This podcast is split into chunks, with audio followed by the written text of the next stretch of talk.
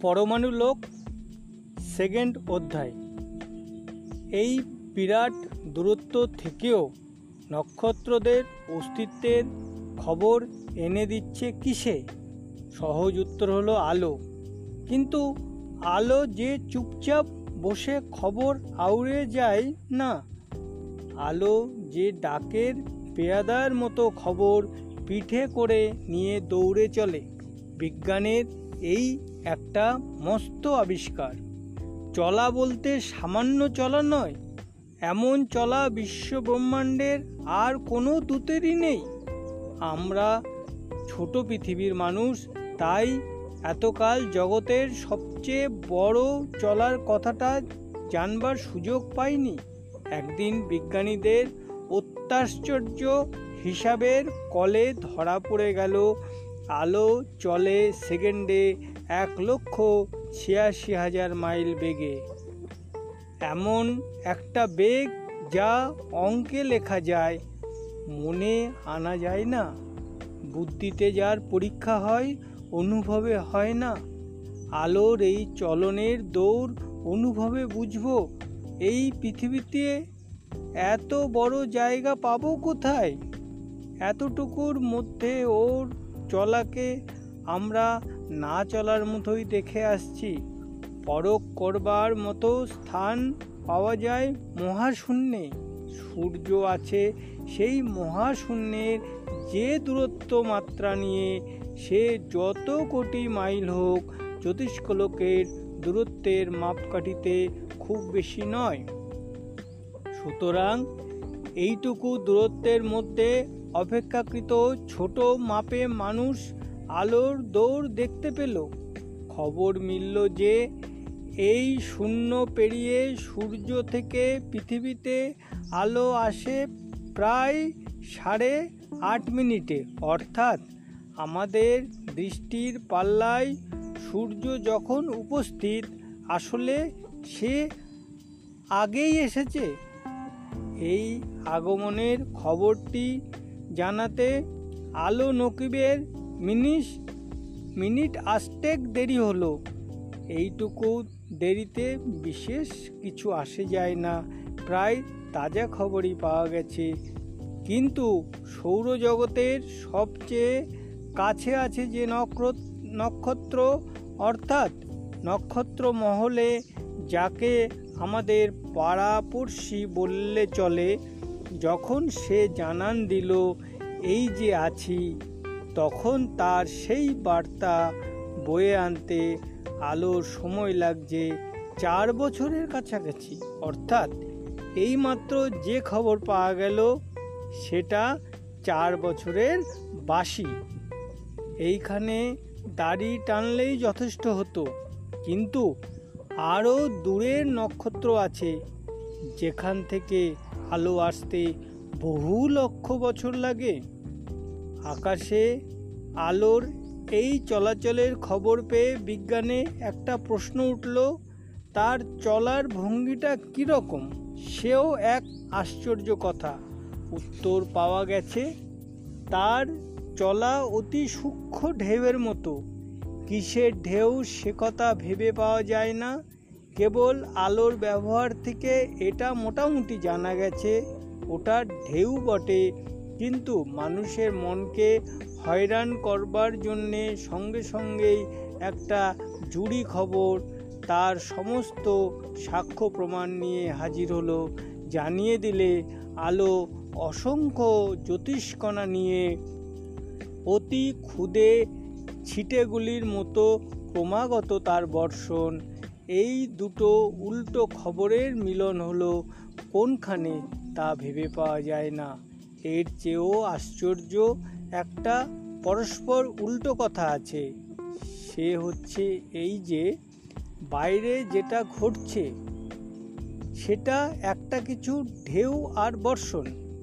আর ভিতরে আমরা যা পাচ্ছি, তা না এটা না ওটা, তাকে আমরা বলি আলো। এর মানে কি? কোনো পণ্ডিত তা বলতে পারলেন না। যা ভেবে ওঠা যায় না, যা দেখাশোনার বাইরে, তার এত সূক্ষ্ম এবং এত প্রকাণ্ড খবর পাওয়া গেল কি করে?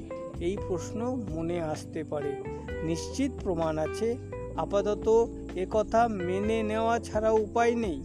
যারা প্রমাণ সংগ্রহ করেছেন, অসাধারণ তাদের জ্ঞানের তপস্যা। অত্যন্ত দুর্গম তার, তাদের সন্ধানের পথ। তাদের কথা যাচাই করে নিতে যে বিদ্যা বুদ্ধির দরকার, তাও আমাদের অনেকের নেই। অল্প বিদ্যা নিয়ে অবিশ্বাস করতে গেলে ঠকতে হবে। প্রমাণের রাস্তা খোলাই আছে। সেই রাস্তায় চলবার সাধনা যদি করো, শক্তি যদি হয়, তবে একদিন এসব বিষয় নিয়ে সওয়াল জবাব সহজেই হতে পারবে। আপাতত ঢেউ, আলোর ঢেউয়ের কথাই বুঝে নেওয়া যাক। এই ঢেউ একটিমাত্র ঢেউয়ের ধারা নয়, এর সঙ্গে অনেক ঢেউ দল বেঁধেছে। কতগুলি চোখে পড়ে, অনেকগুলি পড়ে না। এইখানে বলে রাখা ভালো, যে আলো চোখে পড়ে না চলতি ভাষায় তাকে আলো বলে না। কিন্তু দৃশ্যই হোক, অদৃশ্যই হোক, একটা কোনো শক্তির এই ধরনের ঢেউ খেলিয়ে চলাই যখন উভয়ের স্বভাব, তখন বিশ্বতত্ত্বের বইয়ে ওদের পৃথক নাম অসঙ্গত।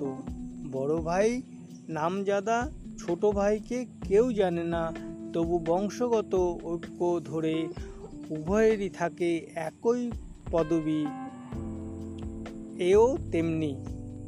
আলোর ঢেউয়ের আপন দলের আরও একটি ঢেউ আছে, সেটা চোখে দেখেনি, স্পর্শে বুঝি।